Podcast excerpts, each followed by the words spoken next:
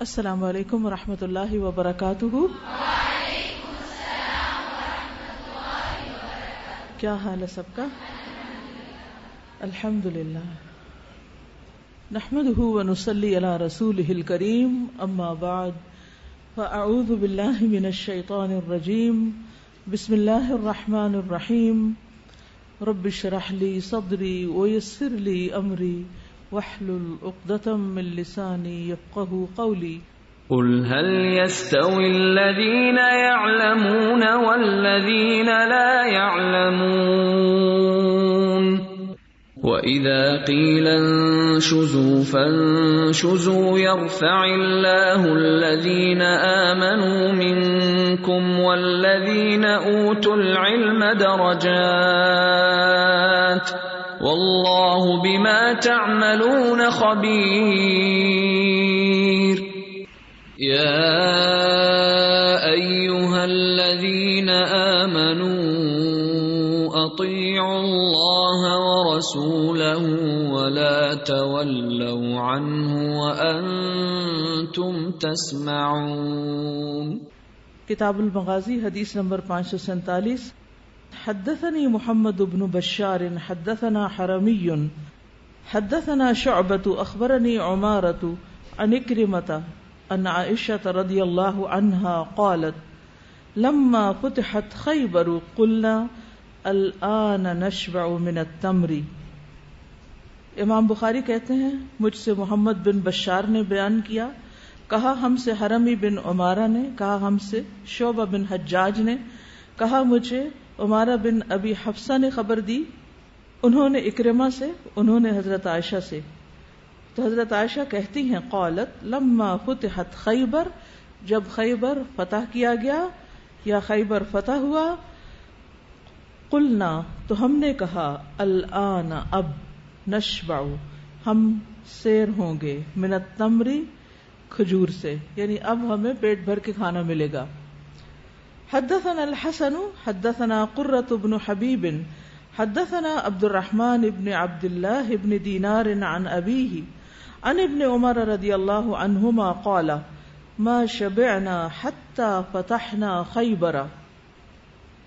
ہم سے حسن بن محمد صباح نے بیان کیا، کہا ہم سے قرہ بن حبیب نے، کہا ہم سے عبد الرحمن بن عبداللہ بن دینار نے، انہوں نے اپنے والد سے اور انہوں نے عبداللہ بن عمر سے۔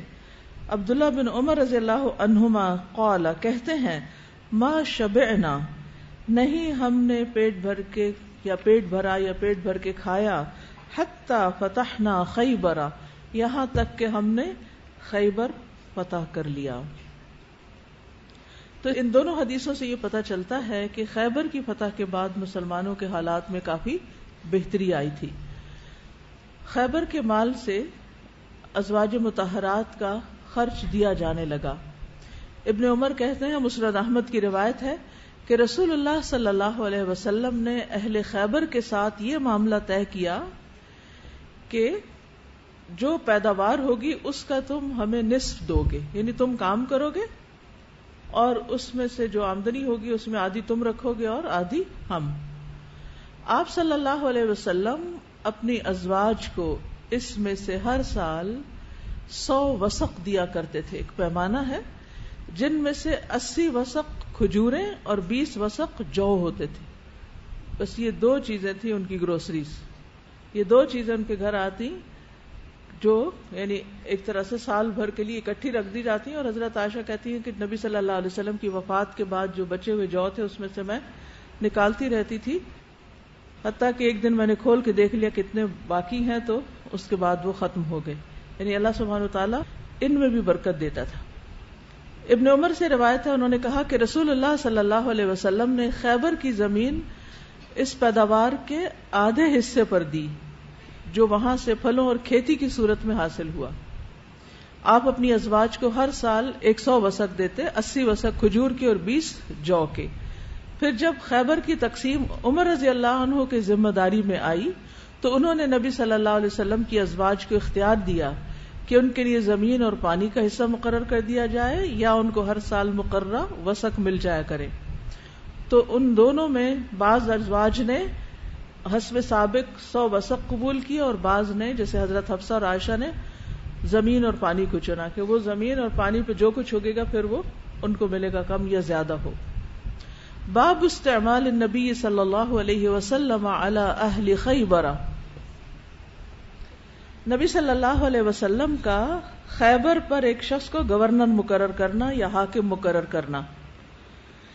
حدثنا اسماعیل حدثني مالک ان عبد المجید ابن سہیل ان سعید ابن المسیبی ان ابی سعید الخدری و ابی حریرت رضی اللہ عنہما ان رسول اللہ صلی اللہ علیہ وسلم، ابو حریر رضی اللہ عنہما روایت کرتے ہیں کہ رسول اللہ صلی اللہ علیہ وسلم نے استعمل حاکم مقرر کیا رجلن ایک شخص کو اللہ خیبر خیبر پر یعنی خیبر کے علاقے پر۔ فجا اہو بتمرن جنیبن تو وہ آپ کے پاس عمدہ قسم کی کھجور لایا۔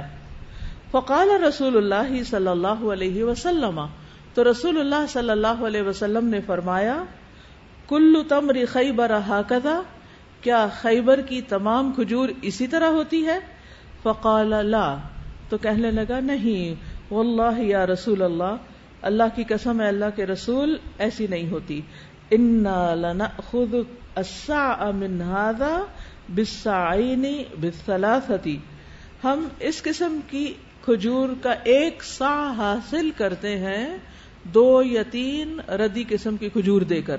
یعنی ہم مثلاً تین کلو گٹیا کھجور دے کر اس کے بدلے ایک کلو یہ جنیب تبادلہ کر لیتے ہیں۔ فقال اللہ تفال آپ نے فرمایا ایسا نہیں کرو۔ بے الجم بدراہمی تم مبتا بدراہمی جنیبن بے بیچو۔ الجمع یعنی اپنے مجموعے کو۔ بدراہمی دراہم کے بدلے۔ نقد پیسوں کے ساتھ۔ یعنی بری قسم کی کھجور جو ہے، اس کو پہلے بیچو، پھر جو پیسے ملے تم مبتا پھر خریدو۔ بدراہمی ان پیسوں سے جنیبن عمدہ کھجور۔ وقال عبد العزیز ابن محمد ان عبد المجید ان سعید ان ابا سعید و ابا حریرہ حدثاه ان النبي صلی اللہ علیہ وسلم بعث اخا بنی عدی من الانصار الى خیبر فامره علیها دوسری روایت میں آتا ہے کہ ابو سعید خدری اور ابو حریرہ کہتے ہیں کہ حضرت صلی اللہ علیہ وسلم نے باسا بھیجا، اخا بنی ادین بنی ادی کے ایک شخص کو من الانصاری، جو انصاری تھا یا انصار میں سے تھا الا خیبر خیبر کی طرف فامرہ علیہا تو اس شخص کو آپ نے امیر بنا دیا خیبر کی زمینوں پر۔ وہ عبد المجید یا نبی صالح السمان ان ابی و ابی سعید مثلہ یعنی یہی بات ایک اور حدیث سے بھی ہمیں پتہ چلتی ہے۔ یہاں جو خاص بات بتائی جا رہی ہے وہ یہ کہ چیز کے بدلے چیز نہ خریدو، گھٹیا کے بدلے عمدہ نہ لو، بلکہ قیمت دے کر چیز خریدو۔ اور جم جو ہوتی ہیں وہ ملی جلی کھجورے ہوتی ہیں۔ کچھ اس میں سے اچھی بھی ہوتی ہے کچھ نہیں۔ بازو کا آپ خریدتے نا کھجور، تو کچھ کھجورے اس میں سے بہت اچھی ہوتی ہے کچھ نہیں۔ تو جم مجموعے کے لیے یعنی جو جمع شدہ چیز تمہارے پاس ہے۔ اور جنیب عمدہ قسم کی کھجورے اور اب یہ تھا کہ نبی صلی اللہ علیہ وسلم نے اس چیز سے منع کیا۔ اور صرف منع نہیں کیا، بلکہ ساتھ ہی کیا کیا؟ یہ نہیں کہا کہ یہ نہ کرو۔ کیا کیا آپ نے؟ کیا کرو؟ یہ بہترین طریقہ ہوتا ہے۔ ہم عام طور پر بچوں کو کہتے ہیں، یہ نہیں کرو، وہ نہیں کرو، وہ نہیں، پھر وہ کیا کریں؟ کوئی آلٹرنیٹ نہیں دیتے۔ تو پھر وہ تھوڑی دیر تو رکتے ہیں، اس کے بعد پھر وہ شروع ہو جاتے ہیں۔ تو جب بھی آپ کسی کو ایک چیز سے روکیں، اس کو، اس کا آلٹرنیٹ دیں۔ اور آپ نے کیا طریقہ بتایا؟ کہ گھٹیا کھجوروں کو پہلے بیچا جائے، نقد پیسے لیے جائیں، اور جو پیسے ملے ان سے پھر جتنی بھی عمدہ کھجور آتی ہے، وہ لے لیں۔ تو یعنی ایک جنس کو دوسری جنس کی صورت میں مقدار کی کمی بیشی کے ساتھ بیچنا جائز نہیں، ٹھیک ہے؟ کیونکہ اس میں کسی ایک فریق کے ساتھ زیادتی ہو سکتی۔ آگے ہے، باب معاملت نبی صلی اللہ علیہ وسلم اہل خیبر۔ معاملہ کہتے ہیں بٹائی کا معاملہ کرنا یعنی معاملات، زمینوں کے معاملات یہاں مراد ہیں۔ نبی صلی اللہ علیہ وسلم کا معاملہ اہل خیبر سے یعنی زمینوں کی بٹائی کے معاملے میں۔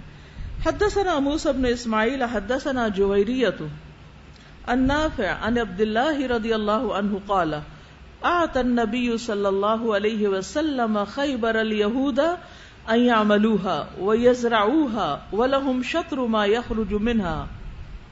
اعطى عطا کیا۔ النبی صلی اللہ علیہ وسلم، نبی صلی اللہ علیہ وسلم نے خیبر خیبر کو، الیہود، یہود کو، علاقہ ان کا تھا، لیکن جب آپ نے فتح کر لیا، فتح کرنے کے بعد آپ نے وہ علاقہ واپس انہیں کو دیا۔ عملوہا کہ وہ اس میں کام کریں، وہ یزراؤہا اور اس میں کھیتی باڑی کریں۔ ولہم شطرو اور ان کے لیے آدھا ہے، ما یخرج منہا جو اس میں سے نکلے۔ یعنی وہ ان کو آدھے پر دے دیا واپس۔ یہ حدیث صحیح مسلم میں بھی آئی ہے۔ ابن عمر کہتے ہیں کہ عمر بن خطاب رضی اللہ عنہ نے یہود و نصارہ کو سرزمین حجاز سے جلاوطن کیا یعنی خیبر سے بھی نکال دیا۔ اور یہ کہ جب رسول اللہ صلی اللہ علیہ وسلم نے خیبر پر غلبہ حاصل کر لیا، تو آپ نے یہود کو وہاں سے نکالنے کا ارادہ کیا۔ کیونکہ زمینیں آپ کے پاس آ گئی تھی، تو آپ نے سوچا کہ یہود کو یہاں سے اب نکال دیا جائے۔ آپ کے اس پر غلبہ پا لینے کے بعد وہ زمین اللہ اور اس کے رسول اور مسلمانوں کی تھی۔ اب وہ ان کی نہیں تھی یعنی یہود کی تو نہیں رہی۔ تو آپ نے اس لیے ان کو وہاں سے نکالنے کا ارادہ کیا۔ تو یہود نے رسول اللہ صلی اللہ علیہ وسلم سے یہ درخواست کی کہ آپ انہیں اس شرط پر وہیں رہنے دیں کہ وہ کام باغوں، کھیتوں کی نگہداشت اور کاشت کی ذمہ داری لے لیں گے۔ اور آدھا پھل پیداوار ان کا ہوگا اور آدھا مسلمان لے جائیں اس میں سے۔ یعنی زمین مسلمانوں کی ہوگی، کام یہود کریں گے اور اس کا نصف آمدنی مالکوں کو دے دیں گے۔ تو رسول اللہ صلی اللہ علیہ وسلم نے فرمایا، ہم جب تک چاہیں گے تمہیں وہاں رہنے دیں گے۔ یعنی مشروط دیا۔ کیونکہ کچھ پتہ نہیں، کچھ عرصے کے بعد پھر وہاں کچھ فساد شروع ہو جاتا۔ پھر وہ وہیں رہے، حتیٰ کہ عمر رضی اللہ عنہ نے انہیں تیما اور اریحا کی طرف جلا وطن کر دیا۔ یہ علاقوں کے نام ہے اس طرف ان کو بھیج دیا۔ آپ صلی اللہ علیہ وسلم نے ان کی یہ ریکویسٹ کیوں قبول کی؟ اس میں بھی ایک حکمت تھی کہ ان باغوں، ان زمینوں، ان علاقوں کے اوپر کام کرنے کو جس طرح وہ لوگ سمجھتے اور جانتے تھے، وہ باہر سے آنے والے نہیں جانتے تھے۔ اور آپ کو معلوم ہے کہ مکہ میں تو کوئی کاشتکاری ہوتی نہیں۔ اب ایک تو یہ تھا کہ وہ سب نکل جاتے تو کسی کو تو وہ جگہ آکوپائی کرنی تھی نا۔ تو وہاں کون بسایا جاتا؟ یا مہاجرین یا انصار۔ وہ تو پہلے ہی تھوڑے تھے۔ اب اگر کچھ لوگوں کو وہاں بسا دیا جاتا اور وہ کھیتی باڑی میں لگ جاتے، تو اس کے دو نقصان تھے۔ ایک تو یہ کہ مہاجرین تو بالکل بھی کھیتی باڑی نہیں جانتے تھے، تو وہ سنبھال بھی نہیں سکتے تھے اس کام کو۔ دوسرا نقصان یہ ہوتا کہ مسلمان بٹ جاتے، طاقت کمزور ہو جاتی اور پھر ہو سکتا ہے مسلمانوں کے اندر بھی اختلاف ہو جاتا ہے کہ اگر کچھ اور کو بھیجا جا رہا تو ہمیں بھیجا جائے۔ اور پھر یہ کہ مدینہ جو کہ خطرات کی زد میں ہی ایک طرح سے رہتا تھا اور مختلف ابھی اور فتوحات ہونی تھی، تو اس میں بھی کمزوری آ جاتی۔ تو بہتر فیصلہ یہی تھا کہ انہی سے کام کرا جائے۔ اور ایک اور چیز بھی سمجھ میں آتی ہے کہ یہ چیز ایک طرح سے یہود کے لیے بھی باعث عبرت تھی کہ کل تک یہ زمینیں ان کی تھیں اور وہ پورے پورے ان کے مالک تھے، لیکن آج وہ ان کے ہاتھوں سے نکل گئی کیوں نکلی؟ یہ ایک طرح سے سزا تھی اللہ کی طرف سے۔ اللہ نے مسلط کر دیا نبی صلی اللہ علیہ وسلم اور مسلمانوں کو ان پر۔ کیونکہ وہ اللہ تعالیٰ کو تو مانتے تھے، لیکن وہ اس کے رسول کے اوپر ایمان نہیں لائے تھے۔ تو جب کوئی قوم اپنے پیغمبر کا انکار کر دیتی ہے، جس کی طرف براہ راست پیغمبر بھیجا جاتا ہے، تو اس کا انجام کیا ہوتا ہے؟ قوم عاد کا انجام کیا ہوا؟ سمود کا کیا ہوا؟ قوم نوح کا کیا ہوا؟ باقی اقوام کا کیا ہوا؟ ہم سب کا انجام جانتے ہیں۔ تو نبی صلی اللہ علیہ وسلم پر جو لوگ ایمان لاتے گئے، وہ سب تو بچ گئے۔ اور جو نہیں لائے، ان میں سے یہود بھی تھے، ان میں سے جو مشرقین تھے، ان کو پھر کیا کہا گیا کہ وہ اس علاقے کو اب چھوڑ دیں۔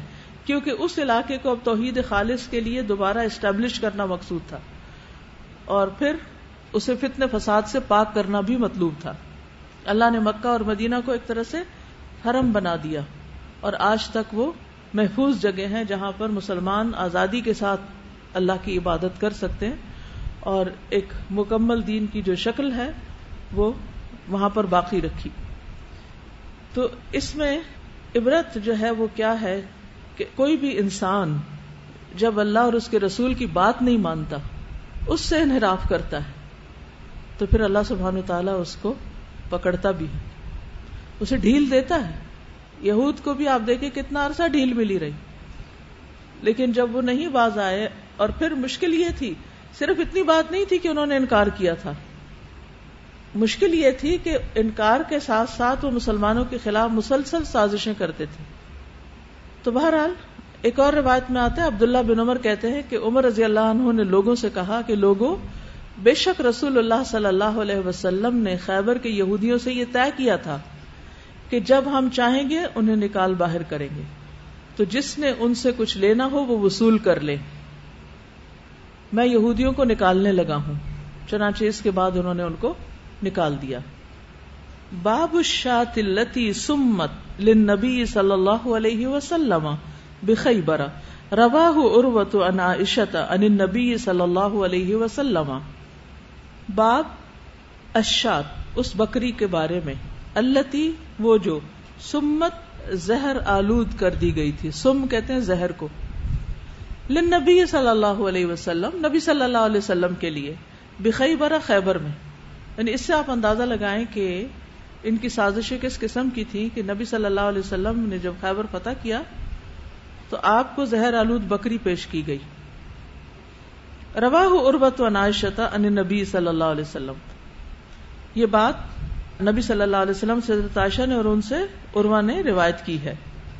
حدثنا عبد الله ابن يوسف حدثنا الليث حدثني سعيد عن ابي هريره رضي الله عنه قال، ابو حرارا سے روایت کہتے ہیں، رضی اللہ عنہ، لما فتحت خیبر، جب خیبر فتح کر لیا گیا، اہدیت لرسول اللہ صلی اللہ علیہ وسلم شاتن۔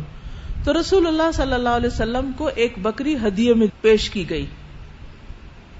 فیہا سمن جس میں زہر تھا۔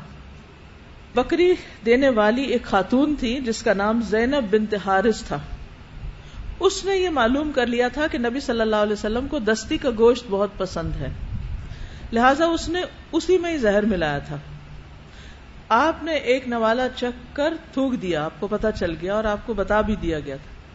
لیکن بشر بن برا بن معرور جو تھے، وہ نوالا نگل گئے۔ اور اسی سے ان کی ڈیتھ ہو گئی، وہ فوت ہو گئے۔ دوسرے صحابہ کو آپ صلی اللہ علیہ وسلم نے منع کر دیا تھا۔ ایک اور روایت میں آتا ہے کہ آپ نے اس عورت کو بلا بھیجا، کیونکہ پتا چل گیا کہ کون گوشت لایا اور کس نے یہ کام کیا۔ تو آپ نے اس سے پوچھا، وہ کہنے لگی، میں نے اس لیے کیا تھا کہ اگر آپ سچے پیغمبر ہیں تو اللہ تعالیٰ آپ کو خبر دے دے گا۔ اور اگر آپ جھوٹے ہیں تو آپ کو مرنا ہی بہتر ہے، لوگ اس جھگڑے سے نجات پا جائیں گے۔ تو آپ صلی اللہ علیہ وسلم نے اس کو کوئی سزا نہیں دی۔ یعنی آپ نے اپنی ذات کی خاطر کبھی کسی سے انتقام نہیں لیا تھا۔ جیسے جادو کرنے والے جو یہودی تھے، ان سے بھی کوئی بدلہ نہیں لیا۔ اس سے بھی کوئی بدلہ نہیں لیا۔ لیکن آپ نے پھر ہجامہ کروایا مونڈے پر یعنی پیچھے، اور پھر اس سے آپ نے اپنا علاج کروایا اس موقع پر۔ اس سے یہ پتا چلتا ہے کہ ہجامہ جو ہے وہ زہر اور ٹاکسنس کو نکالنے میں فائدہ مند ہوتا ہے۔ اور پھر یہ بھی کہا جاتا ہے کہ آپ صلی اللہ علیہ وسلم نے بشر کے جو وارث تھے، ان کے حوالے کر دیا تھا اس عورت کو، تو پھر انہوں نے اس کو مار ڈالا تھا۔ اور یہ بھی کہا جاتا وہ مسلمان ہو گئی تھی جب آپ نے اس کو معاف کر دیا تھا۔ اس سے کیا بات پتا چلتی؟ کیا سیکھا آپ نے؟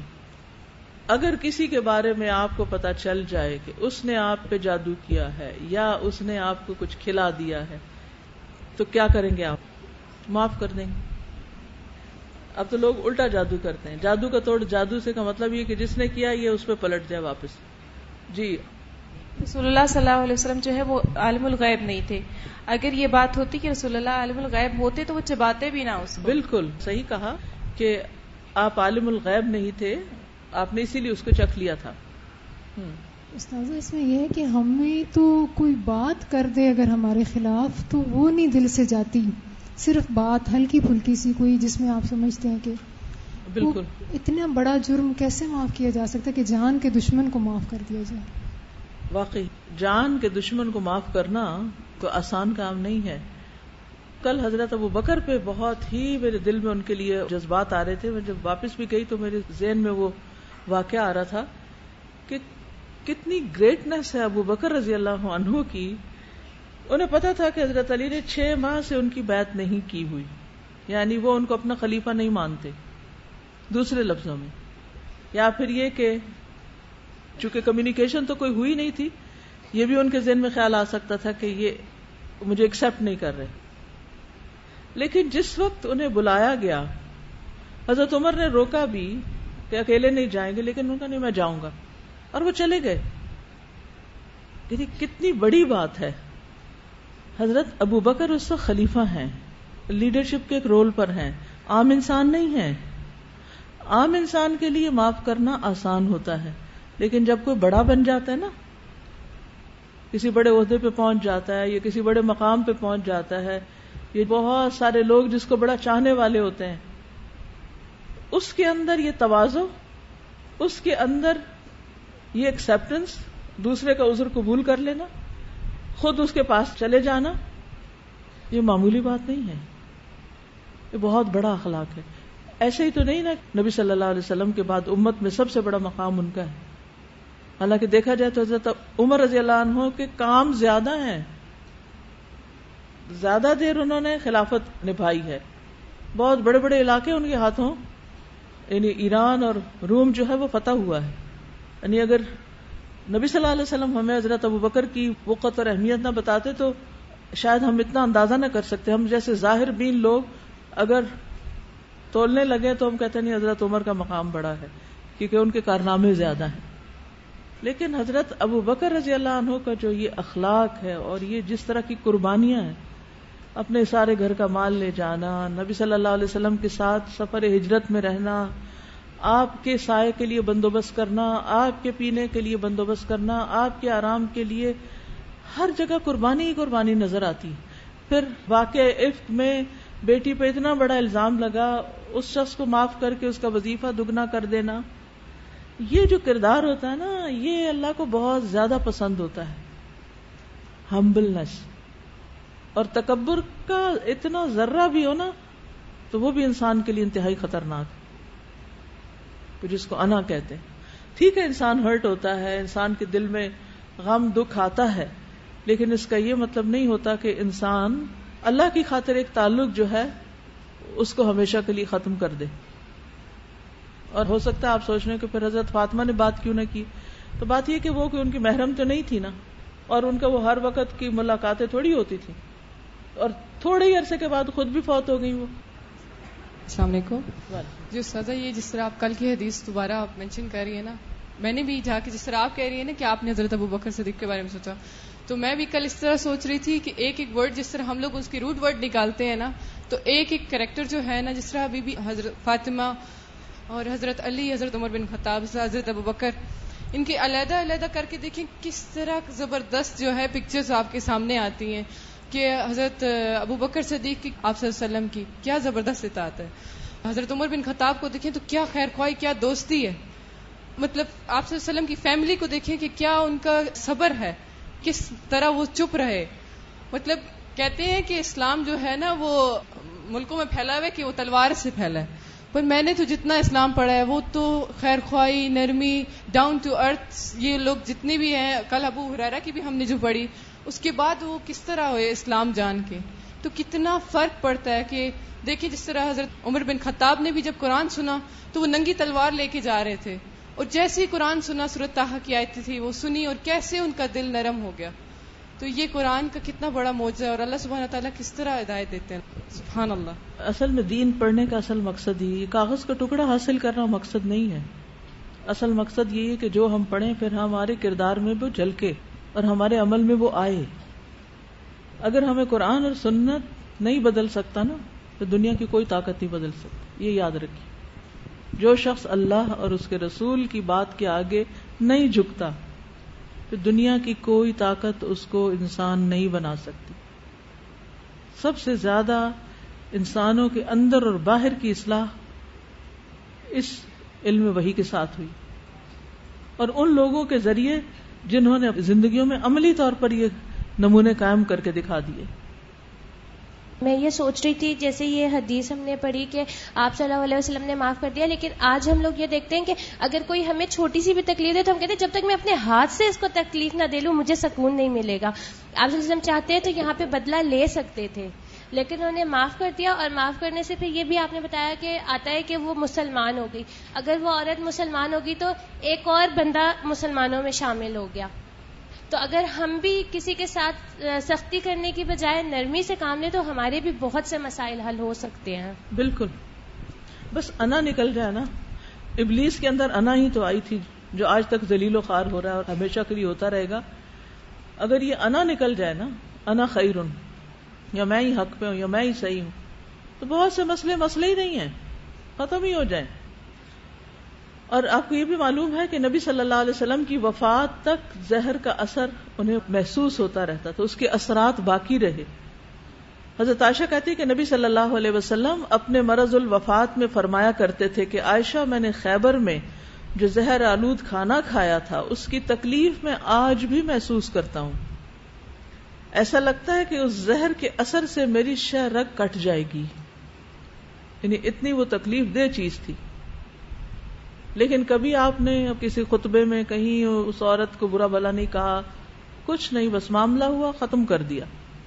السلام علیکم۔ استاذہ اس عورت کا نام زینب بنت حارث تھا۔ جی ہاں۔ اور آپ سلم کی دو ازواج کا نام زینب تھا۔ تو میں یہ سوچ رہی تھی کہ ہمارا عمل ہمیں ڈفرینشیٹ کرتا ہے یعنی نام سے کچھ نہیں ہوتا نام سے کچھ نہیں نہ ہو۔ ہوتا اور آج کل پیدائش کے بعد بھی زیادہ فوکس اسی پہ ہوتا ہے کہ بس اچھا نام رکھ دے پھر آگے تربیت جیسی مرضی مطلب صحیح۔ ہو۔ خیبر سے متعلق بخاری میں سے چیپٹر ختم ہوا لیکن خیبر کے دیگر کچھ واقعات ہیں جن کا ذکر کرنا جو ہے مناسب ہے ارباز بن ساریہ کہتے ہیں کہ ہم نے نبی صلی اللہ علیہ وسلم کے ساتھ خیبر میں پڑاؤ ڈالا اور صحابہ بھی آپ کے ساتھ تھے۔ خیبر کا سردار بڑا سرکش اور دھوکے باز آدمی تھا۔ وہ نبی صلی اللہ علیہ وسلم کی طرف متوجہ ہوا اور کہا، اے محمد، کیا تم ہو جو ہمارے گدھے ذبح کرو گے ہمارے پھل کھاؤ گے اور ہماری عورتوں پہ قبضہ کرو گے ہو سکتا ہے کہ ان کی کتابوں میں یہ پیشن گوئیاں انہوں نے پڑھ رکھی ہوں گی۔ تو اسی لیے وہ ان واقعات کے پیش آنے سے پہلے ہی آپ کو سنا رہا ہے۔ تو نبی صلی اللہ علیہ وسلم غصے میں آ گئے اور فرمایا، اے ابن اوف اپنے گھوڑے پہ سوار ہو کر اعلان کرو۔ خبردار، جنت میں صرف مومن داخل ہوگا۔ اور یہ بھی کہو کہ نماز کے لیے جمع ہو جاؤ۔ کہتے ہیں کہ لوگ جمع ہو گئے تو آپ نے انہیں نماز پڑھائی۔ پھر کھڑے ہوئے اور فرمایا کیا کوئی آدمی اپنے تکیے پہ ٹیک لگا کر یہ گمان کر سکتا ہے کہ اللہ نے صرف وہی چیزیں حرام کی ہیں جن کا ذکر قرآن میں ہے؟ آگاہ ہو جاؤ، اللہ کی قسم، میں نے کچھ حکم دیے ہیں اور واض و نصیحت کی ہے اور کچھ چیزوں سے منع کیا ہے۔ قرآن کے احکام جتنے یا ان سے بھی زیادہ ہیں اور اللہ عز و جلہ نے تمہارے لیے بغیر اجازت کے اہل کتاب کے گھروں میں داخل ہونے ان کی عورتوں کو مارنے، ان کے پھل کھانے کو حلال نہیں کیا۔ بشرطے کہ وہ ان امور کی ادائیگی کرتے رہیں جو ان کی ذمہ داری میں ہیں۔ ٹھیک ہے؟ پھر خیبر کے موقع پر مال غنیمت میں آپ کو دو غلام بھی ملے تھے۔ حضرت علی نے کہا کہ اللہ کے رسول ایک غلام ہمیں دے دیجیے۔ آپ نے فرمایا ان میں سے جو بھی چاہیے لے لو۔ انہوں نے کہا نہیں، آپ خود میرے لیے پسند کریں۔ تو آپ نے فرمایا اچھا اس کو لے لو، کسی ایک کو دیا اور کہا اس کو مارنا نہیں۔ کیونکہ میں نے خیبر سے واپسی پہ اس کو نماز پڑھتے دیکھا ہے۔ نمازی کا ایک احترام ہے۔ جیسے ہم حاجی کا احترام کرتے ہیں نا، ایسا نمازی کا بھی کرنا چاہیے۔ اور مجھے نمازیوں کو مارنے سے منع کیا ہے۔ منع کیا گیا ہے یعنی اللہ کی طرف سے۔ آپ نے دوسرا غلام حضرت ابو ذر غفاری کو دیا اور اس کے ساتھ خیر و بھلائی اور حسن سلوک کا حکم دیا۔ پھر کچھ دن کے بعد آپ صلی اللہ علیہ وسلم نے ان سے پوچھا کہ ابو ذر جو میں نے تجھے غلام دیا، اس کا کیا ہوا؟ کیا حال ہے اس کا؟ کیسا ہے وہ؟ تو انہوں نے کہا، آپ نے مجھے اس کے ساتھ خیر و بھلائی کرنے کا حکم دیا تھا۔ اس لیے میں نے اس کو آزاد کر دیا۔ سبحان اللہ۔ یہ ہے اسلام کو حسن سلوک۔ یعنی آپ وہاں سے غلام حاصل کرنے نہیں گئے تھے اور نہ وہ لے کے اپنے پاس رکھ لیے۔ ایک حضرت علی کو دیا، دوسرا ابو ذر کو دے دیا، وہ بھی تقسیم کر دیے اور پھر دیتے وقت ساتھ نصیحت بھی کی کہ کرنا کیا ہے؟ یہ آپ کی زندگی کا یا آپ کی تعلیمات یا آپ کی حکمت کا خوبصورت پہلو ہے کہ کس طرح آپ ہر موقع پر چھوٹی چھوٹی تعلیم دے دیا کرتے تھے۔ لمبے لمبے لیکچر نہیں، چھوٹی چھوٹی بات سکھا دیتے تھے اور انڈیویجلس کو بھی سکھا دیتے تھے۔ پھر خیبر سے واپسی پر ہی وہ واقعہ پیش آیا جس میں حضرت صفیہ اونٹ سے گر گئی تھی تو ابو طلحہ اور حضرت انس جو ہیں وہ دوڑے۔ نبی صلی اللہ علیہ وسلم بھی پھسل گئے تھے اور وہ بھی۔ تو آپ نے فرمایا کہ تم خاتون کو دیکھو، اس کی خبر لو۔ کیونکہ ابو طلحہ تیزی سے آگے اور کہنے لگے، اللہ کے رسول، اللہ مجھے آپ پہ قربان کر دے، کہیں آپ کو کوئی چوٹ تو نہیں آئی؟ تو آپ نے فرمایا، نہیں، مجھے نہیں آئی، تم خاتون کو دیکھو۔ یعنی آپ نے اپنے اوپر حضرت صفیہ کو ترجیح دی۔ اس سے دل جیتا جاتا ہے نا۔ کہتے ہیں کہ چنانچہ ابو طلحہ نے اپنے چہرے پہ کپڑا ڈال لیا، کیونکہ وہ پردہ کرتی تھی نا اب۔ اور دوسرا کپڑا حضرت صفیہ پہ ڈال دیا۔ اس کے بعد سواری کو دوبارہ تیار کیا اور پھر ہم سب سوار ہوئے۔ ہم میں سے ایک نے دائیں جانب سے، دوسرے نے بائیں جانب سے اپنے گھیرے میں لے لیا۔ جب ہم لوگ مدینہ کے قریب پہنچے یا پتھریلے علاقوں کی پشت پر پہنچے تو رسول اللہ صلی اللہ علیہ وسلم نے فرمایا آئی بونا۔ آبدونا تائی بونا لربنا حامدونا۔ یعنی آپ دعا مسلسل پڑھتے رہے۔ ٹھیک ہے؟ اور ہم تو ایک دفعہ پڑھ کے بس کر دیتے ہیں۔ نہیں، مثلاً آپ کو شہر نظر آ جائے، آپ انٹر ہو جائیں تو گھر پہنچنے تک دہراتے رہے یہ ذکر کرتے رہے اسی موقع پر وہ مشہور واقعہ پیش آیا کہ جس میں رات بھر آپ چلتے رہے، آخری حصے میں آپ کو نیند آنے لگی۔ سارا لشکر جو تھا وہ رک گیا۔ تو آپ نے کس سے کہا تھا کہ رات کا پہرا دو؟ حضرت بلال سے۔ تو وہ کیسے بیٹھے تھے پہرا دینے کے لیے؟ ٹیک لگا کر۔ اور پھر کیا ہوا؟ ان کو نیند آ گئی۔ یس جب دھوپ پڑی تو سب بیدار ہوئے۔ تو آپ فرمانے لگے، اے بلال، تو بلال نے کہا، میری جان کو بھی اسی نے قبضے میں لے لیا تھا۔ میرے ماں باپ آپ پہ قربان ہے، اللہ کے رسول، جس نے آپ کی جان کو قبضے میں لے لیا تھا۔ یعنی ہوش نہیں آئی۔ آپ نے فرمایا سواریاں آگے بڑھاؤ۔ پھر وہ سواریوں کو لے کے اس جگہ کو چھوڑ کے آگے گئے۔ پھر آپ نے وضو کیا اور حضرت بلال کو حکم دیا اور انہوں نے قامت کہی۔ پھر سب کو صبح کی نماز پڑھائی اور یہ نماز دن چڑھے پڑی گئی تھی، سورج نکلنے کے بعد۔ اور جماعت ہی سے تھی۔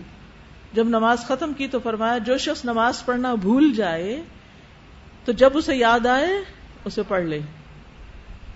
اللہ نے فرمایا، میری یاد کے لیے نماز قائم کرو۔ عقیم السلاتا لذکری۔ خیبری سے واپسی پر آپ نے اہد پہاڑ سے خطاب کیا تھا۔ یہ سارے واقعات آپ نے جگہ جگہ پڑھ رکھے ہیں، لیکن میں صرف ان کو ایک سیکوینس میں لانا چاہتی ہوں کہ کون سا موقع تھا۔ خیبر سے جب واپس آئے تو آپ کی اہد پہاڑ پہ نظر پڑی تو آپ نے فرمایا، یہ پہاڑ ہم سے محبت کرتا ہے اور ہم اس سے محبت کرتے ہیں۔ پھر جب مدینہ کے قریب پہنچے تو فرمایا، اے اللہ میں اس کے دونوں پہاڑوں کے درمیانی جگہ کو حرام قرار دیتا ہوں۔ جس طرح ابراہیم علیہ السلام نے مکہ کو حرام قرار دیا تھا۔ جی فرمائی۔ استاذہ، یہ بھی تو کتنی بڑی بڑائی ہے نبی صلی اللہ علیہ وسلم کی کہ جب وہ یہودی نے انسٹیگیٹ بھی کیا انہیں کہ تم ہو وہ کہ جو ہماری عورتوں کو قبضہ کرو گے اور پھلوں کو ڈسٹروائے کرو گے اور وہ کرو گے پھر بھی انہوں نے پازیٹو حکم دیا اور یعنی آپ کو غصہ تو آیا، لیکن آپ نے کیا کیا اس غصے کے بعد؟ نماز۔ آپ کو جب بھی کوئی پریشان کن معاملہ پیش آتا تو آپ کیا کرتے؟ نماز کی طرف دوڑتے۔ ہم میں سے کتنے لوگ ہیں کہ جن کی زندگی میں کوئی پریشانی آئی ہو یا کوئی چیز انتہائی ان کو بے چین کر گئی ہو اور اس کے بعد وہ نماز کی طرف جائیں۔ بلکہ نماز جو فرض ہوتی ہے اس کو بھی چھوڑ دیتے ہیں۔ اور اگر پڑھتے بھی ہیں تو وہ بھی کوئی ان کو یاد نہیں رہتا کیا پڑھا۔ جی۔ السلام علیکم استاد سے ہمارے ایمان کا بھی پتہ چلتا ہے کہ ان کو حضور پاک نے صرف ایک چھوٹی سی بات بتائی تھی اور انہوں نے فوراً سے عمل کیا۔ ہم پورا قرآن پڑھ لیتے ہیں، اتنی حدیثیں ہمارے سامنے، لیکن ہمارے عمل میں پھر بھی کوئی تبدیلی نہیں آتی ہے۔ اچھا عمل میں تبدیلی اللہ کی توفیق سے آتی ہے، اس کے بعد کیا چیز فائدہ دیتی ہے؟ یہ بھی ذرا مجھے بتائیے۔ یہ آپ کو پتا ہونی چاہیے بات۔ ہمارے عمل میں تبدیلی کیوں نہیں آتی؟ ایک تو یہ کہ کتاب اللہ اور سنت کی پیروی اور نیک لوگوں کی صحبت سے۔ یعنی ہماری صحبت جو ہوتی ہے ہمارے آس پاس کے لوگ ہوتے ہیں وہ ہم پہ اثر انداز ہوتے رہتے ہیں۔ تو ہم بھول جاتے ہیں کہ اللہ اور اس کے رسول کا حکم کیا ہے۔ اور کوئی وجہ؟ میرا سوال یہ ہے کہ تبدیلی کیوں نہیں آتی؟ اس کا ایک بہت ہی بہترین جواب سنت سے ہمیں ملتا ہے حدیث سے۔ انم العمال اگر آپ کی نیت ہے نا بدلنے کی، آپ کا ارادہ ہے کچھ کرنے کا، تو اللہ تعالیٰ بھی توفیق دے گا اور رستے بھی آسان ہو جائیں گے۔ اور اگر آپ نے خود نہیں ڈسائڈ کیا نا، تو دنیا کی کوئی طاقت آپ سے کچھ نہیں کروا سکتی۔ ولوین جاہدوا فینا لنہدینہم سبلنا۔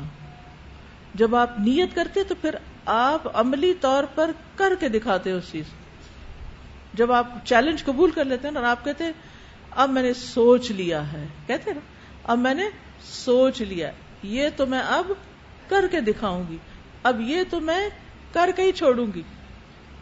اب جب اس طرح کی باتیں ہم، یہ نہیں کہ دین کے معاملے میں ہی کہہ رہے ہوتے ہیں۔ دین کے معاملے میں یہ جملے نہیں ہم دہراتے۔